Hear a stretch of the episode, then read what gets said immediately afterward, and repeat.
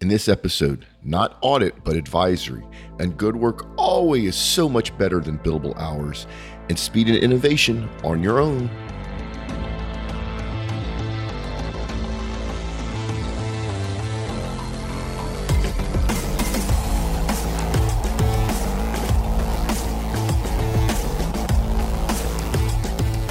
Oil and gas has always challenged technology. Now it's time for tech to challenge back. Come hear how the best minds in the industry are making those solutions a reality on the Oil and Gas Technology Podcast with your host, Mark LaCour. Hey, folks, back with another episode. Before we get into today's show, just real quick, if you want to support the show, the best thing you can do is leave me a review. We have one right here. Fantastic podcast by, got to put my glasses on, by Charles It from the United States. Hey, I've been listening to the OGGN podcast for about eight months and have learned a ton of valuable insights regarding the industry. I love firsthand learning from one on one interviews within the industry. Great job keeping the subject matter relevant. Guys, keep this thing moving. Love it. Keep up the great work. Hey, if you want to be like Charles and get a shout out on the show, just leave me a review. It takes a couple of minutes. It's the best way to support this show and our other seven oil and gas podcasts. All right, today, before we get to our guests, big shout out to Flutura for sponsoring our show. They are literally the leader in industrial Internet of Things. So if you're looking at IoT or you want to learn about IoT, reach out to Flutura. Great people doing a great work, and they're sponsored the show because we love them to death.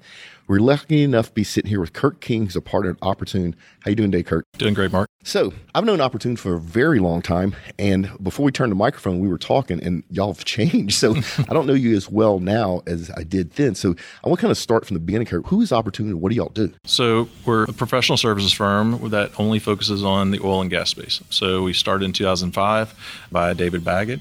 And at that time, it was created to be a transactional advisory firm. So we would do a lot of a financial advisement on M&A deals, particularly in midstream space and upstream space.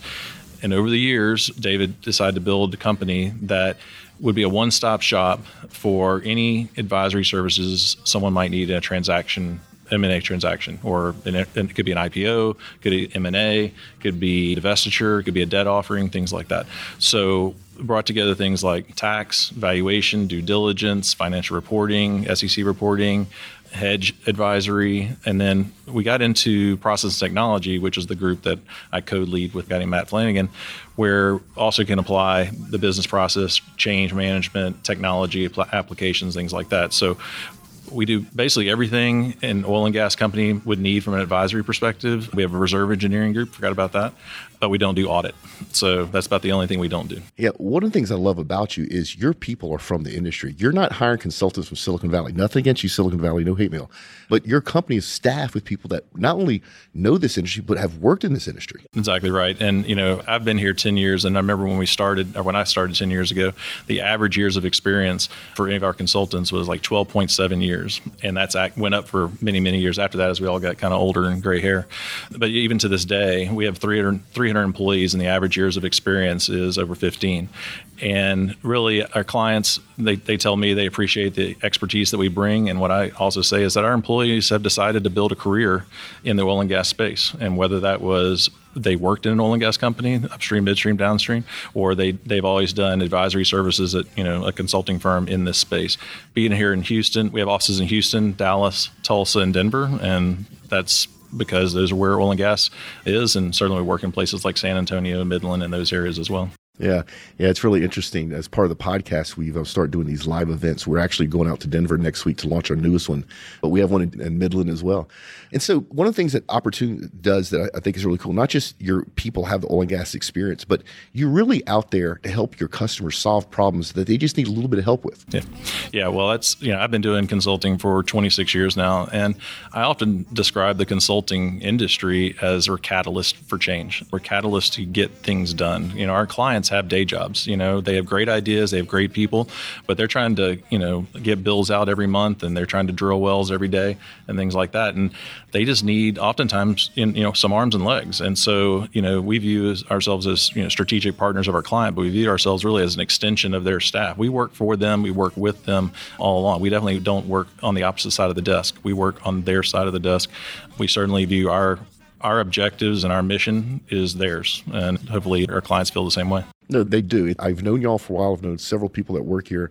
I've known several uh, large operating companies that have talked very good about y'all. In fact, y'all got a really good comment, compliment a couple years ago from somebody that basically said you're the only consultant they've worked with that they believe you're not trying to increase your day rate. You're trying to solve the problem. And I love that. Yeah, absolutely. I mean, we really do try to work as quickly and efficiently as possible. We, you know, we view it that if we do good work, our clients will hire us over and over and over again. I mean, yes, we're in the business of consulting and that is involves billing for hours, but we're of the mindset that we do things efficiently and quickly they'll they'll keep coming back. Um, and we, we want to be viewed as high quality. You know we're not a staffing firm no knock on that. It's just a different model.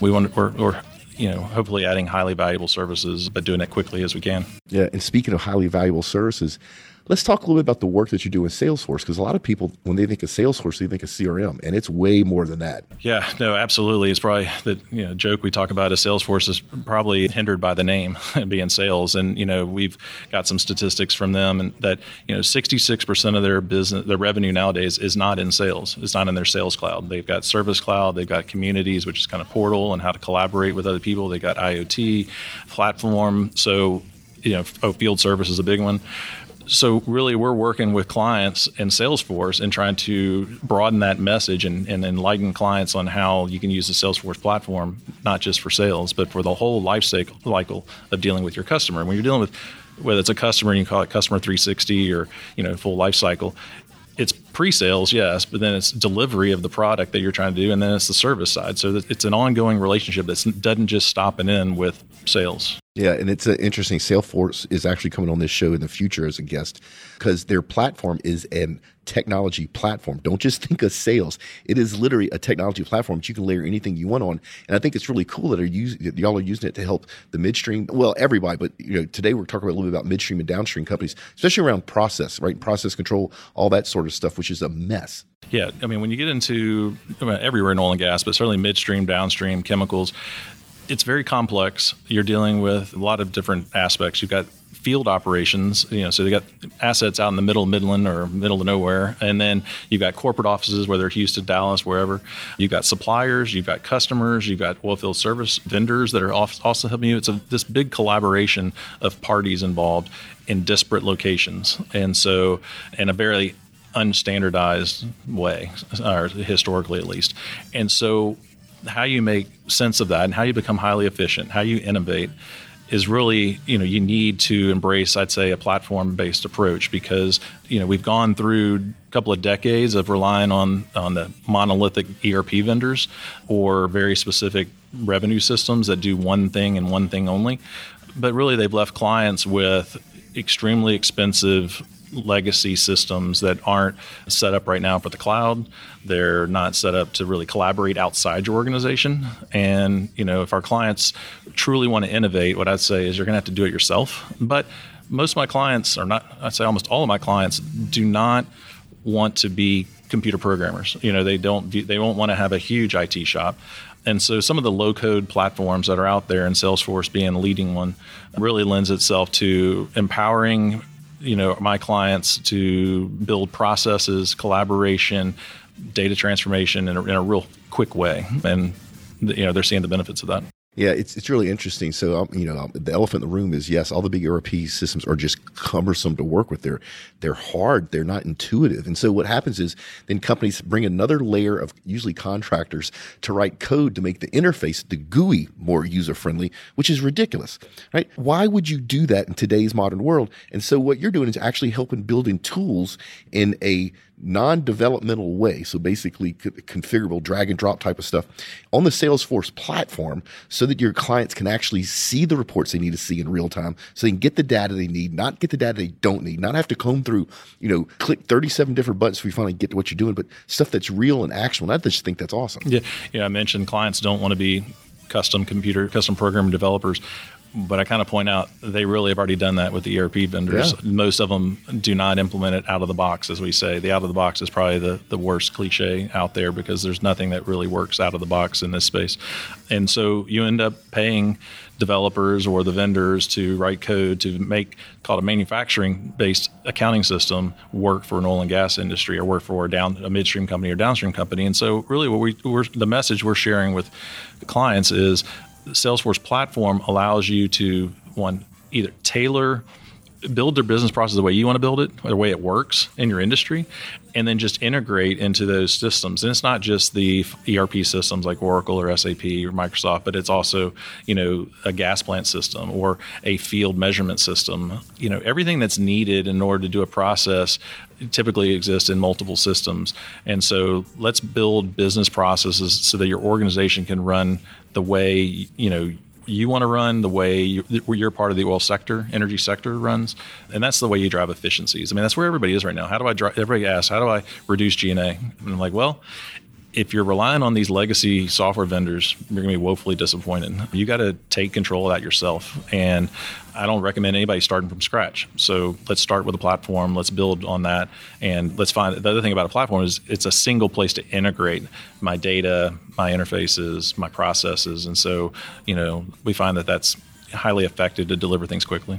Yeah, I'm glad you brought that point up. So even though I was making fun of the big ERP systems, this doesn't mean ha- anybody has to take a forklift or get rid of it. What it means is that you now have a much more efficient way to get data in and out of that system, right? Instead of somebody sitting mm-hmm. there key punching stuff, you can automate that. Yeah, a great example is a couple years ago when oil by train from the Bakken was was hot. You know that a client who was heavy into that, they made a big investment, and you know what their SAP system could handle is, you know, you could put in a ticket for loading a rail car and offloading a rail car. Well, that's fine and good, but when I've got 100 rail cars in a unit train, I've got 200 measurements that I've got to put into SAP.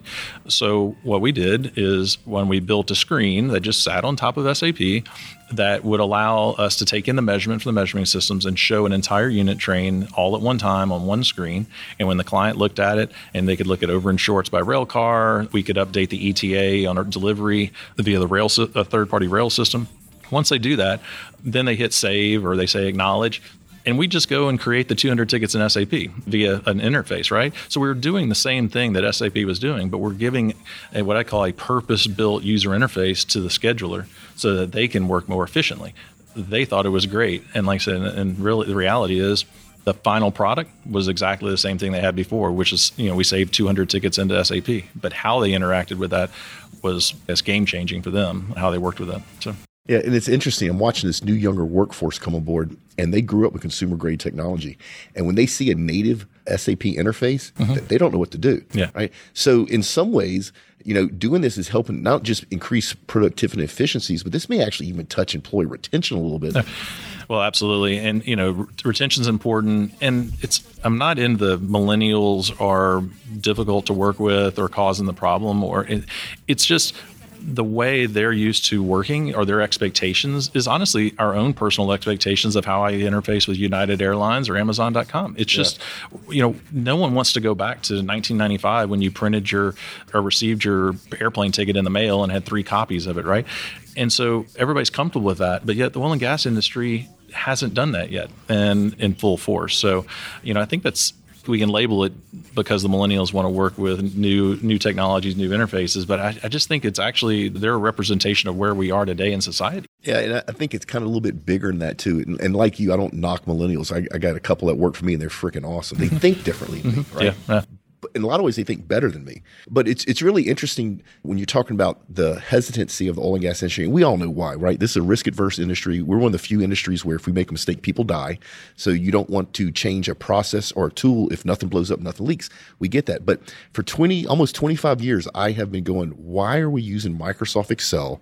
to do X, Y, Z because this industry uses Excel for nothing against Microsoft Excel for stuff it shouldn't do, and we've we haven't ever sped up that technology adoption curve, but I'm seeing it happen right now. And what I'm seeing happen is this new younger workforce is coming in and go, this technology needs to be changed, or this process needs to be changed, and we can change it without incurring additional risk. I think they just think differently. Go, well, we can manage the risk too and have cool stuff.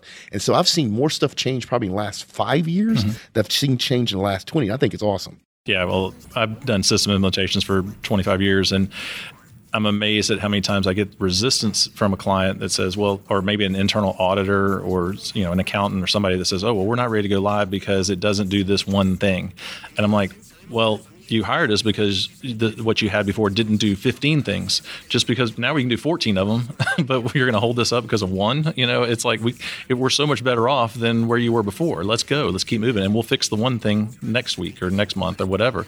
But this resistance to change needs to be overcome, and just because the benefits you know are so much better. And that's you know this agile methodology people use is great in the sense that let's continue to innovate but let's be I guess embrace the I'm going to deploy things and use things even if they're not perfect, and I'm going to continue to work and improve on them to make them perfect. But if you're waiting for perfection as your standard for a go live or acceptance, you're just going to be waiting a long time. Yeah, and the truth is, it's never perfect. It's I don't never. care how much work you do, and even if you try to make it perfect when you're finished, and if it is fits your version of perfect, in six months that version of perfect is going to change anyway. That's that's another reason why you know I encourage clients to use platform development is is that you know even if you paid those ERP vendors or these other legacy software vendors to tailor their applications to your business process, next thing you know is you you decide to get into a different basin and the business processes there are different. Or you were predominantly an oil company and now you went and bought a bunch of gas wells. You know, things change and the way it works is if you're relying on these third-party software vendors is you know you have to talk to them about the gap then you have to pay them to fix it honestly which is really interesting. Um, you pay them to fix it and put it in their product and then they release it into their next release schedule which, and, and then you have to test it. And by god then you got to make sure they didn't break everything they already had it's usually a year and a half before you ever see anything. And by that time, heck, you may have divested of that business unit. And so, you know, you need the, the speed of innovation. You need to be able to take control of that and be able to do that on your own. And I think that's what platforms allow you to do. Yeah, it's really cool because what it does is you don't need the need, or you don't need as big a need for app dev people. So you don't have a room full of people slinging code.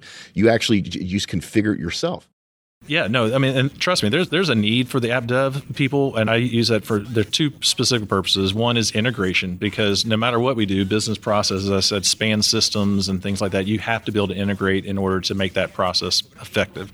And the other side is the user experience side. So the declarative sides of these platforms are nice, and you can get a screen up in a matter of a couple of clicks but some things around whether it's validations or usability, you know, there are reasons for app developers who can tailor that that user experience to be perfectly aligned to you know in tune with the business problem they're trying to solve. That's how you get efficiency. And the other question I always ask clients is why am I building a screen in the first place? What is it the user is looking at and doing that I can't automate? So th- that gets into artificial intelligence or just business rules and things like that, which is it's a that's a really interesting conversation with clients that are open minded, which is for each screen, what's its purpose and why do I even have it? If it's a report that people make a decision off of, great. But if it's a screen that someone's doing an action, I want to be able to understand what's the thought process that they're going through, and then I want to see if I can automate that. And if I can do that, then we really get scale and efficiencies and reduce G&A and get probably get closer to what everyone would like technology to be, not what it was promised. Yeah. So I want to kind of back because we talked earlier about Midland, and if the audience doesn't know, Midland's right smack in the middle of the Permian. The Permian Basin, as we all know, has exploded, right? But there's a constraint, and that constraint is getting those hydrocarbons to market. And the most effective, efficient, environmentally safe way is pipelines. Yes. Right. And so now there's this boom in pipeline construction. I'm sure y'all are hip deep right in the middle of all of that. Yeah, well, first thing that happens is so pipeline is the preferred choice, but that takes time. It takes it's expensive. You got to make sure those those wells are producing at such a rate that they're not, they're not depleting fast enough to where you can't justify the cost. So actually, the first thing that happens is trucks right. and historically, what's happened is the U.S. has moved from an offshore development mentality onto into an onshore. And when you're doing offshore, when you're doing super tankers bringing oil from South America or Middle East or whatever, they're bringing say a million barrels at a time, and it gets offloaded into the, the ship channel. Well, a million barrels comes in really as one ticket, and if I've got you know bad business processes handling that one ticket, so be it, no big deal. Well, the move to onshore in Midland and everywhere else is now to get that same million barrels, I've got to send 5,000 trucks to pick up a million, 200 barrels at a time, which gives me a million tickets. Right. 5,000 trucks. And now I'm, so that volume of tickets all of a sudden breaks everything that was, it was a bad process. It makes it horrendously unacceptable, right? And the other thing is those 5,000 trucks, I'm now probably dealing with 15 or 20 trucking carriers, third party companies that are not affiliate, not in my company. So now I'm dealing with Um, additional suppliers, additional standards. Some of them are mom and pop, so I get all kinds of I get handwritten tickets, I get or I get electronic, whatever. It's just the onshore has created so much variability that you have to account for because you can't make the choice of I'm just not going to do it. You have to account for it. That it creates a whole lot of back office headaches. Inside pipelines are great; they help make that process better. But then pipeline, you've got a lot of construction going on, and so you know you're dealing you're, because you're touch you'll still touching the same number of wells, and so you know you've got same similar problems you have with natural gas, which is well hookups and construction costs and timing, and then all those kind of things. But it's a big problem. The industry really works well in a I call it a bulk manner, but the gathering is still you know very challenging and problematic. Yeah, it's interesting because in the old days, pipelines were very analog, right? SCADA circuits mm-hmm. controlling everything. I'm not going to tell you which super major it was, but back when I worked at Bell, we had one issued a trouble ticket incorrectly and it shut off their entire SCADA system in Louisiana. And you talk about people's phone ring quickly. Yeah, absolutely. Yeah. No, I mean that's that's one thing. You know, the oil and gas industry, I think, has this reputation of not being very sophisticated yeah, that couldn't be further from the truth. I'd say the back offices are fairly unsophisticated, but out in the field, those are highly sophisticated. And you're talking about, you know, uh, the projects that affect the flow of hydrocarbons are a whole nother beast. And, you know, you've got to have everything perfectly ticked and tied and tested and, and, and secure, right? With the cyber, cyber terrorism and all that stuff. You, those uh, assets are pretty hardened out there because they have to be run, run reliably and run 24 seven. They can't go down. And if they go down, they don't operate very well on the on the way down or the way back, even the way back up. And so you want them to be up, you know, same uptime like a server. You want them uptime ninety nine point nine percent of the time. So yeah. So the where I was going with this, which I'm glad you brought up cybersecurity, it's almost like you read my mind, is in the old days, if you wanted to hack a pipeline, you had to drive out there, cut the fence, scrape the wires, the insulation with the wires, and attach the alligator clips. Yeah. Now, because everything's IP traffic, yeah. there's many more entry points for the bad guys, right? Yeah. So things like cybersecurity, which used to be only the CSO and the CIO would worry about, now the business of oil and gas has to worry about. So I'm sure our yeah. Opportune is very plugged into that whole cybersecurity world. Yeah, absolutely. And you know, I can't even name the clients that have have had, I guess, cyber attacks and had to involve whether it's the networking vendors to help, you know, provide cover for that, or they've had the law, you know, FBI and other types of uh, regulatory entities come involved they're all getting hit. So it's not one client or another. They're all getting hit, and that could be power plants. We also work a lot with power plants, transmission lines. It's it's anything and everything out there is a target. You know, I do think one of the impetus for moving to the cloud has been CIOs saying, I can't staff the cybersecurity people both cost effectively and also skill wise because as soon as they are good, they get poached by somebody else and go make a lot of money. So I think the whole thing is, hey, I'll trust Microsoft, Azure, AWS, Amazon, Google over my ability to staff this reliably, you know, going forward. And I think that's a big move to the cloud, big reason why we moved to the cloud. Yeah, a lot of people, especially if, you, if you're my age or older, don't understand that going to the cloud is actually more secure than having it on prem. It's just the security is different. Yes, absolutely. Yeah. Yeah. All right, so all this stuff we're talking about is really something that is a buzzword but it describes the story perfectly. Digital transformation. We're literally as an industry moving out of the analog world right? Because and we actually talked about data a little while ago. This industry's always been a big data industry. Back even was paper mud logs right? We just never use it effectively. And now companies are starting to look at this as an asset or a competitive advantage. Like can we use our data effectively? And i'm sure y'all are plugged into those type of projects a lot. Yeah you know i look at it too as you know 15 years ago maybe even 20 you know people were building data warehouses. So they were there's been data around for a long time and they're trying to pull it all together and normalize it. And largely that was for reporting. But i'll say as a general statement that stuff was very stale hard to maintain certainly couldn't adapt to new types of businesses you're in.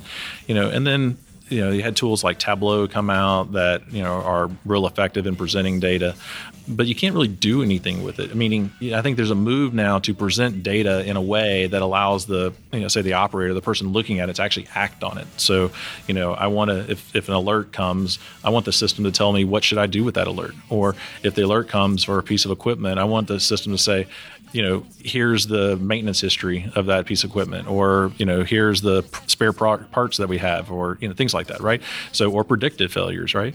So, the whole thing it's all data driven. You have to be so. First off, is get there's getting more data. I'd say from the field has come has emerge more. It used to be kind of isolated to the control centers and things like that. That's coming now being unlocked and being brought into, say, the corporate office. But the other side is it's so much data uh, yeah. that how do you process it, and you know how, how do you process that quickly? Another reason why the cloud's really beneficial for that.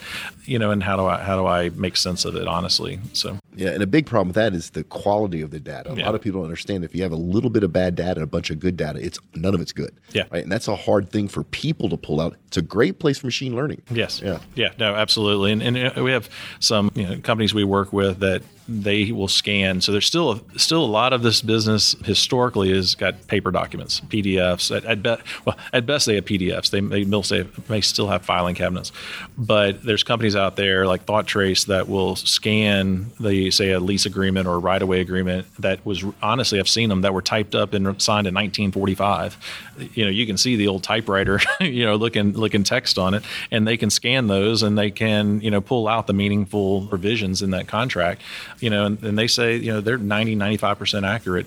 I challenge, I bet some of the humans looking at that, you know, when, oh, you're, when you're looking at 50,000 pages, they can process that in an hour, day, whatever it is, in a short period of time and be 90% accurate. I mean, that's incredible. So, yeah, and just go on record, neither one of us got paid by ThoughtTrace. ThoughtTrace is actually the sponsor of our oil and gas legal risk podcast. You uh, didn't know that. Hey, I, yeah. I, I, know I know them. We, we Opportune works with them, and I know their CEO, and they are a fantastic company that's getting a lot of buzz because they've been successful. Well, what I love, not only can they read it, they under the AI understands it. Yes. And that's a hard thing. I mean, you got to go to school for six years before you understand it, right? And that's what I think is so cool. I think that's what the future's gonna bring. It really is. It's I've always been a little skeptical of AI, but when they show it to you, you're like, wow, it's pretty impactful and kind of, kind of makes me worry about where we're going to be in five years from now. so, well, what's going to happen is we, we go buy stuff we don't need. That's the real danger. Not, it's not going to be like Skynet, right? That takes mm-hmm. over the world. It's just they're going to make us buy stuff we don't want. That's true. So uh, we're getting close to winding down the show. One little thing I do want to talk about, because we talked about this before we got on the microphone, is logistics.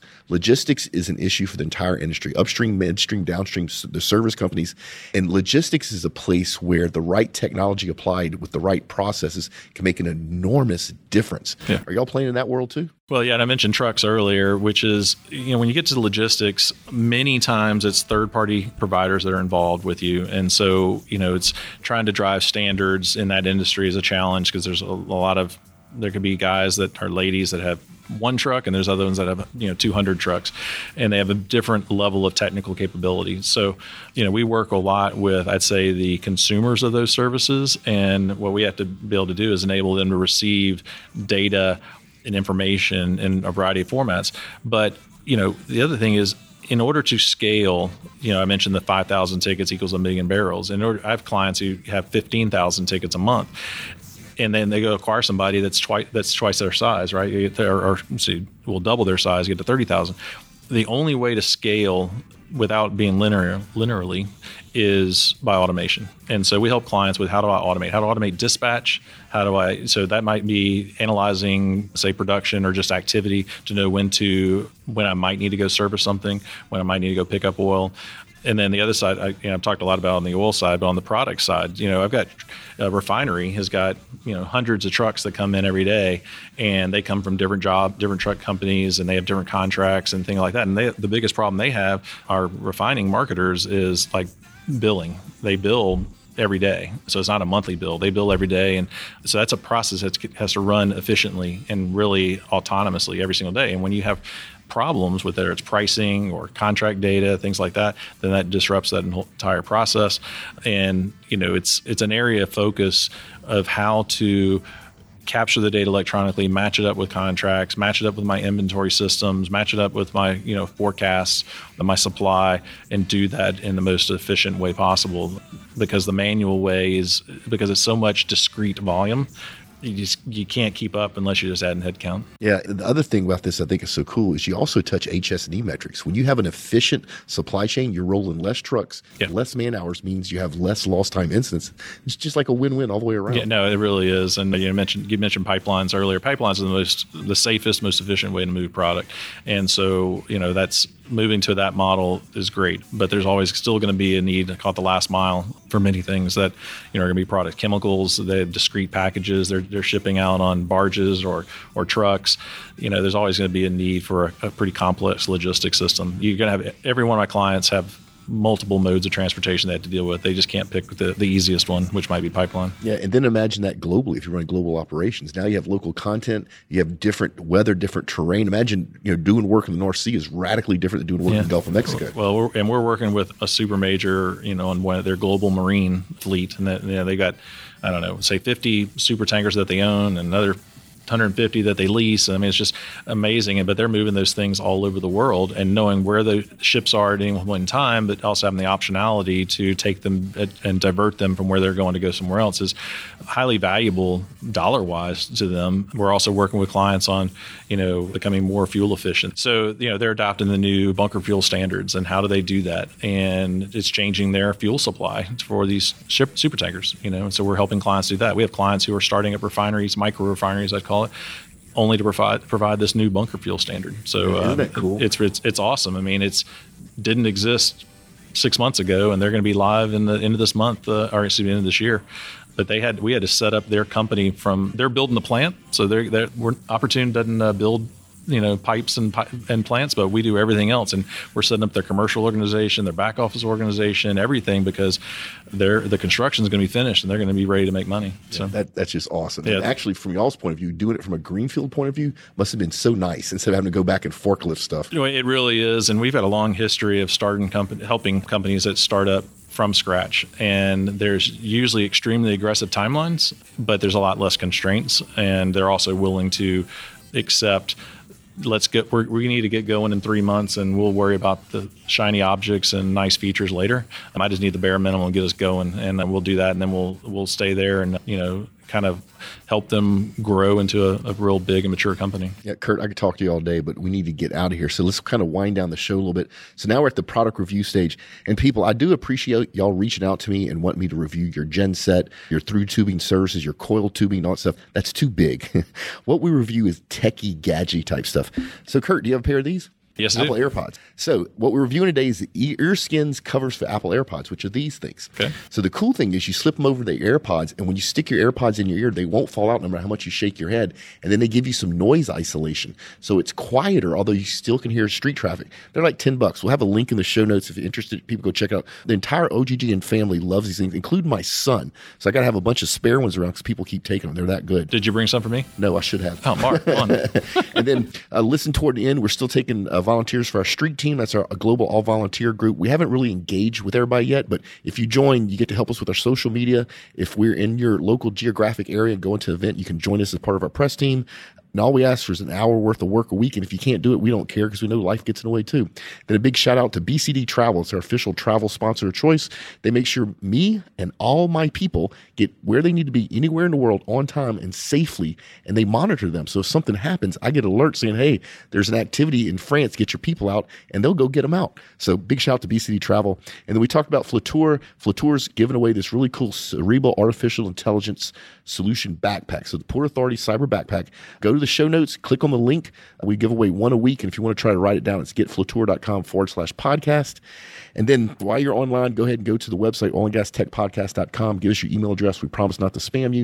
And then you can join our, our LinkedIn group. We're over, I just found this out the other day. I keep saying we're over 2,000 members. We're over 12,000 followers on our LinkedIn page. It's crazy. Big shout out to my marketing team for making that happen because it wasn't me.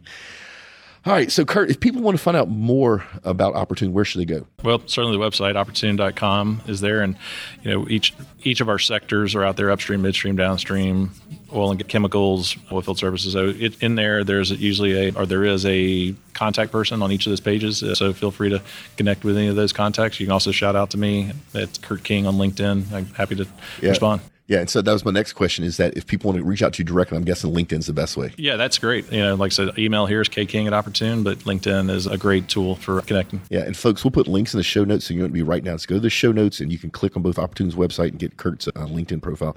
Kurt, man, this has been awesome. We got to come back and get you back on the show because we just scratched the surface. We really of what did. do. Yep. Yeah. So thank you for coming on the show. This was awesome.